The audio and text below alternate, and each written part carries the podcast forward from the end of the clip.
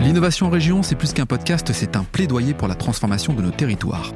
Dans ce nouvel épisode, Jean de la Chapelle, directeur adjoint des fonctions support opérationnel chez Colas Rail, nous accueille dans ses locaux pour nous parler engagement éco-responsable et digitalisation. Comment se manifestent les engagements éthiques de Colas Rail?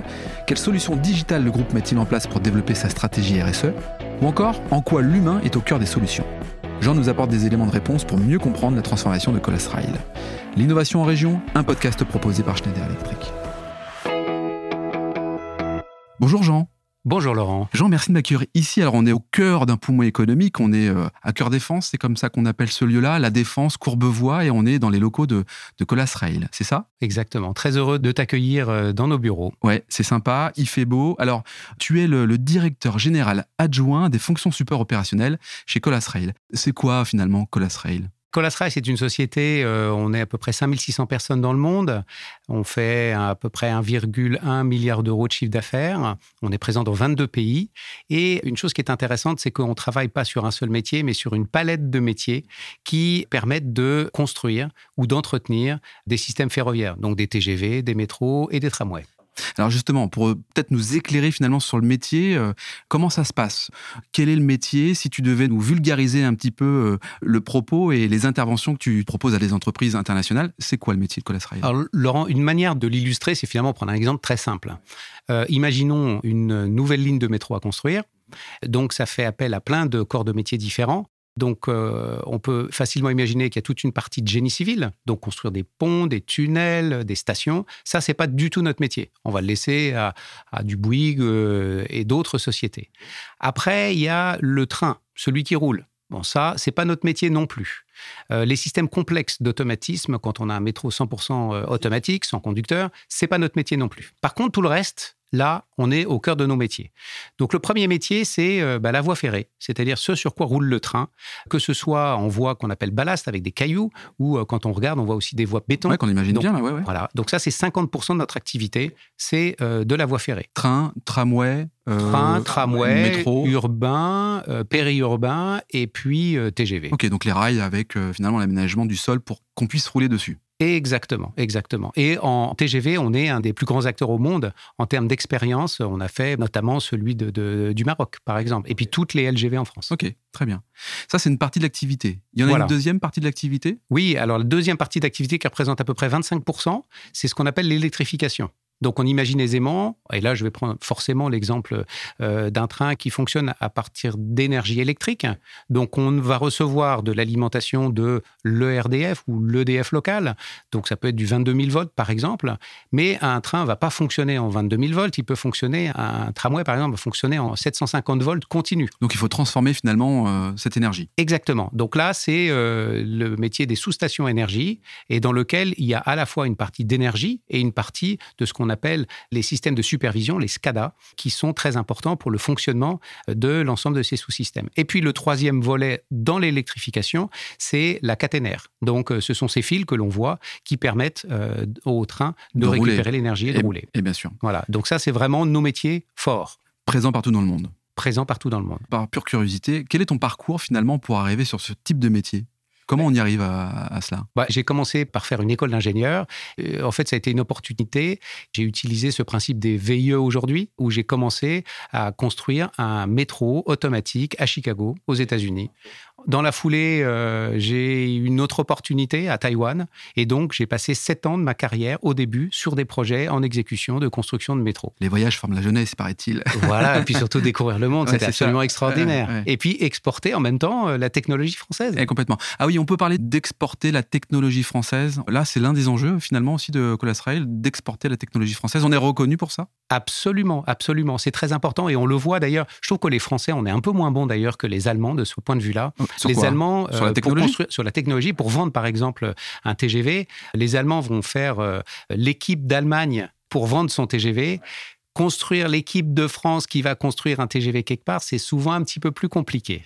Alors voilà, c'est les particularités de la France avec euh, des alliances qui ne sont pas toujours naturelles euh, dans certains pays du monde, mais on tente à le faire le plus possible. Quels sont les enjeux pour une entreprise comme la tienne? Les enjeux de décarbonation, des enjeux de développement à l'international, c'est des enjeux d'amélioration continue auprès de pays qui ont peut-être pas le même niveau d'exigence parce que bah, le niveau de n'est pas le même. Enfin, quels sont les enjeux d'une entreprise comme la tienne? Alors d'abord, on a des enjeux qui sont euh, très liés à nos valeurs. Oui.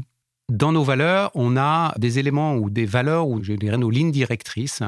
La première, c'est tout ce qui est éthique et qui va nous guider aussi par rapport à ce que tu évoques en termes de prospection. Va-t-on dans n'importe quel pays ou au contraire est-on sélectif? L'éthique étant pour nous, au sein du groupe Bouygues dont on est membre, un élément fondamental, on préférera ne pas aller dans certains pays. Donc on est très sélectif de ce point de vue-là. Le deuxième volet, il va être beaucoup plus sur la valeur ajoutée que l'on peut apporter à nos clients.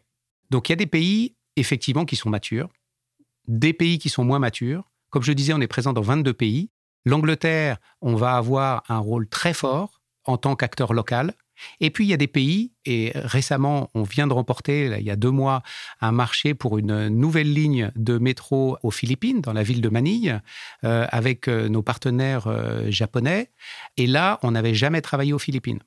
Donc, l'autre caractéristique de Colasrail, c'est une caractéristique d'entrepreneur. On est euh, une entreprise d'entrepreneurs.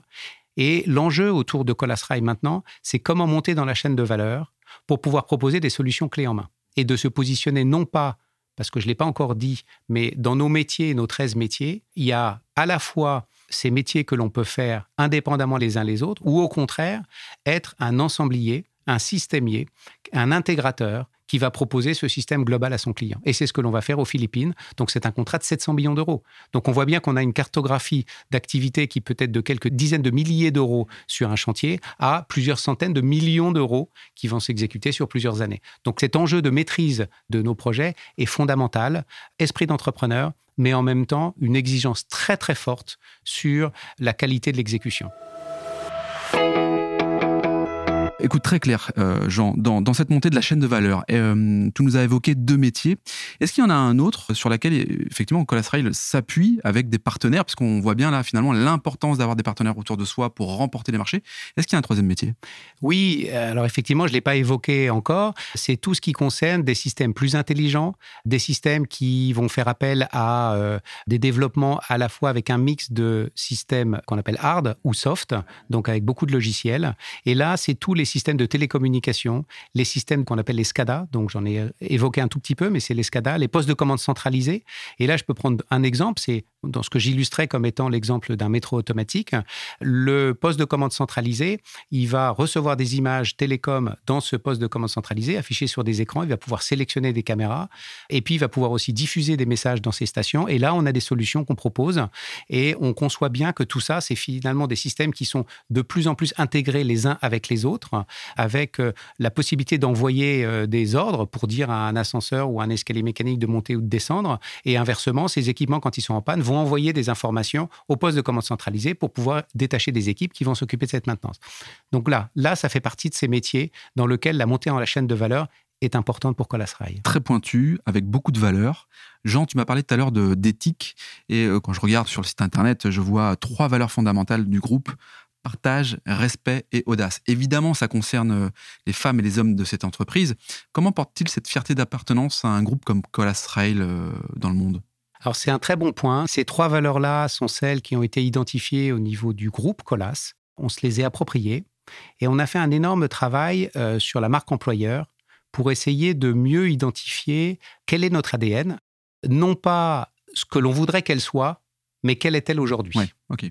Et le travail qui a été fait, c'est donc à partir de ces valeurs-là, de travailler sur la dynamique RSE de l'entreprise, sur trois volets fondamentaux, qui sont, un, tout ce qui est lié à l'environnement au sens large, le deuxième, et c'est ce dont j'ai fait référence tout à l'heure, c'est la dimension sociétale et avec cette dimension d'éthique, mais pas que.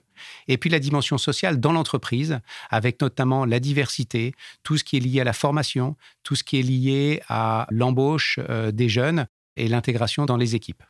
Colas Rail, c'est 1930, son année de création. J'imagine qu'effectivement, c'est une nécessité euh, permanente de s'adapter. Et, ce que j'aime bien dans ce que tu dis, finalement, c'est que les valeurs, c'est pas celles qu'on aimerait euh, avoir dans, dans 20 ans, c'est celles qu'on a aujourd'hui et qui sont en lien avec. Euh, tu parlais d'entrepreneuriat tout à l'heure. Bon, on peut parler d'audace, effectivement. Tu parlais d'éthique. Donc, il y a effectivement le, respect et puis le partage avec, j'imagine aussi, là, une multigénération dans les effectifs. Moins pollué, c'est quand même un élément qui est clé. Comment on pollue moins quand on a un groupe comme le tien? Déjà, ça fait partie d'une décision et d'une prise de conscience. Comment a-t-on fait? C'est il y a quelques années, les 100 personnes euh, qui forment l'encadrement de Colas se sont réunies et on a fait ce qu'on appelle la fresque du climat. Cette fresque du climat, ça a été une prise de conscience de la situation, même si on l'aperçoit, de la situation gravissime dans laquelle se situe euh, la planète, et de se dire, bah, nous, qu'est-ce qu'on fait de cette situation-là? Est-ce qu'on reste sur le bord de la route ou au contraire, est-ce qu'on essaye d'être encore plus actif, proposer des solutions, accepter de la transformation, accepter aussi une certaine forme de contrainte pour pouvoir justement prendre soin de notre planète La stratégie du colibri. Chacun fait sa part, quoi. C'est exactement ça. Et donc, euh, ça s'illustre dans différents domaines. C'est déjà de verdir tout notre euh, parc matériel autant que faire se peut. Donc là, tous les véhicules en France, par exemple, on est en train progressivement de faire passer tous nos véhicules en véhicules électriques. Alors, forcément, c'est pas des solutions, ça se fait pas sans grincement de dents, sans adaptation, comme je l'évoquais tout à l'heure. L'autre aspect qui est important, c'est de se dire, bah, nous, il y a aussi tout ce qu'on va livrer à nos clients. Et là, je peux rentrer un petit peu plus dans la notion de l'empreinte carbone et des enjeux carbone de Colas Rail. Le groupe, et donc Bouygues et Colas, ont fixé un premier objectif, c'est réduire notre empreinte carbone de 30% d'ici 2030. donc, quand on regarde cette photo-là, on constate que 60% minimum de notre empreinte carbone est lié à nos fournisseurs. Donc, comment peut-on faire? Est-ce qu'on essaie de leur imposer quelque chose? Ou est-ce qu'on essaie de collaborer? Les accompagner de les accompagner. Et euh, l'année dernière, il y a un an exactement, on a réfléchi à quelle serait la démarche qui pourrait nous permettre de mieux travailler ensemble sur cet enjeu-là. Ce que l'on constate, c'est que généralement, on ne prend pas le temps de s'écouter. Avec nos fournisseurs, au sens large, on est plutôt dans une relation contractuelle, mais on n'est pas là à se mettre un sujet fondamental, complexe sur la table en se disant, en toute humilité, ce sujet-là, je ne sais pas le résoudre, mais je sais que tu as une part de la, solution, j'ai aussi une part de la solution, et ensemble, co-créons l'approche qui semble la plus pertinente.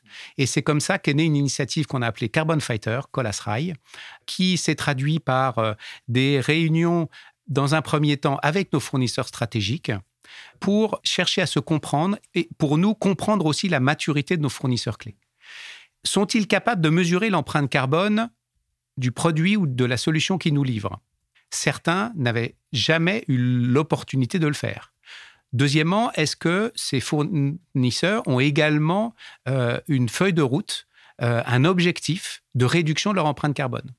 Et c'est ce qui nous a permis de créer une matrice qu'on appelait la matrice de maturité des fournisseurs et de constater que nous, on se positionne aujourd'hui au centre de la matrice parce que on est à la fois tiré par des fournisseurs qui sont plus matures. Schneider Electric, je le dis en toute simplicité, fait partie, je dirais, de ceux qui sont euh, en tête de ah classe. et, tant mieux. Et on apprend euh, beaucoup à leur contact et on a beaucoup à échanger ensemble. Et puis il y en a d'autres qui sont euh, derrière. Et que tu tires vers très loin derrière. Et c'est de ma responsabilité de les tirer, mais en même temps, c'est de leur responsabilité aussi d'accepter finalement, d'accepter de bouger. Bien sûr. Et je vais donner deux exemples. C'est un fournisseur qu'on a rencontré en juin dernier qui n'avait pas entendu parler de ces démarches de réduction de l'empreinte carbone, de ce qu'on appelle les scopes, scope 1, scope 2, scope 3, scope 3B, des empreintes carbone. Et on leur a expliqué, on leur a expliqué nos enjeux, on leur a expliqué le fait qu'on euh, avait besoin d'eux aussi. Et on leur a dit, bah, il y a deux démarches qui pourraient vous aider à démarrer. C'est premièrement la fresque du climat pour faire comprendre aux dirigeants et à une partie de l'entreprise quels sont les grands enjeux et euh, est-ce que vous y êtes sensible et vous avez envie de bouger? Tant que vous n'en êtes pas convaincu, vous ne bougerez pas. C'est une question de survie en plus, j'ai l'impression. c'est une question de survie pour l'entreprise, quoi, en vrai. Oui, parce que ça sera mon deuxième volet. La suite, c'est qu'ils ont même pris un consultant qui leur a permis de travailler et d'assembler les actions qu'ils menaient déjà. Et en septembre, quand on les a revus, ils nous ont montré tout ça. Et là, je me suis dit, waouh, Fiat Lux. Et donc là, il a suffi de planter une petite graine, et c'est là où notre responsabilité, c'est là où notre engagement, c'est là où notre conviction peut jouer pour qu'il se passe quelque chose chez eux. Et pour reprendre la question que tu viens de soulever, aujourd'hui, dans l'évaluation de nos fournisseurs, 15% de l'évaluation de nos fournisseurs sont sur les axes RSE, dont la majorité, c'est sur la réduction de l'empreinte carbone. Et plus ça va avancer, plus ça va être important. C'est l'effet papillon, finalement, tout ça. Oui, oui. Et, nos clients commencent, et certains clients commencent à euh, nous évaluer aussi sur ces critères-là. Jean, on voit bien euh, l'importance capitale à ce que cet écosystème de fournisseurs, de partenaires puisse euh, mener ensemble finalement ce, combat contre la décarbonation. Est-ce que tu aurais quelques éléments, quelques conseils à nous donner quand une entreprise, on parlait de fournisseurs tout à l'heure, veut entamer cette démarche? Par quoi il doit commencer finalement? Comme j'ai dit tout à l'heure, la première chose, c'est la fresque du climat. C'est-à-dire, est-ce qu'il y a une vraie volonté de le faire ou est-ce que c'est imposé? Parce que la réaction ne sera pas la même. Les moyens qu'on y mettra ne seront pas les mêmes. Ça, c'est la première chose. La deuxième chose, ça va être euh, de rechercher ce qu'on appelle en anglais des quick wins, de montrer que en prenant des petites actions rapides, et nous on a fait euh, un certain nombre d'actions de cette nature-là en termes d'innovation, que ce soit sur le digital, que ce soit sur des outillages et autres, ou sur la création de solutions qui vont directement à nos clients et qui démontrent que très rapidement on peut agir et agir vite. Fameuse petite victoire. Exactement. Et le troisième point qui est hyper important, ne restons pas seuls. Considérons qu'on est dans un écosystème, et c'est la dernière axe de ce Carbon Fighter que j'évoquais, c'est d'impliquer les clients, d'impliquer les fournisseurs, d'impliquer ses actionnaires, pour justement se dire tous ensemble, on a un morceau de la solution, plus on va échanger ensemble, plus on va co-créer ensemble. Et c'est là où apparaît une nouvelle notion qui est de plus en plus forte, c'est l'intelligence collective. Jean, merci d'avoir participé au podcast de l'innovation en région, un format proposé par Schneider Electric. Merci beaucoup de m'avoir accueilli, avec très grand plaisir. Si cet épisode vous donne envie d'aller plus loin, c'est l'occasion d'en parler à Antoine Chartres. Bonjour Antoine. Bonjour Laurent. Antoine, peux-tu nous dire comment passer de l'idée aux actes lorsque l'on veut se transformer? Laurent, c'est très simple. Les sujets de transformation digitale, de décarbonation et d'électrification sont au cœur de la stratégie Schneider Electric. Et comme on a pu l'entendre dans ce podcast, l'ambition de Schneider Electric est d'accompagner les entreprises du territoire sur ces enjeux de transformation. Pour entrer en contact avec nous, rien de plus simple, le site internet www.se.com ou mon profil LinkedIn où je me ferai un plaisir de vous répondre. C'est très simple. Merci Antoine. Merci Laurent.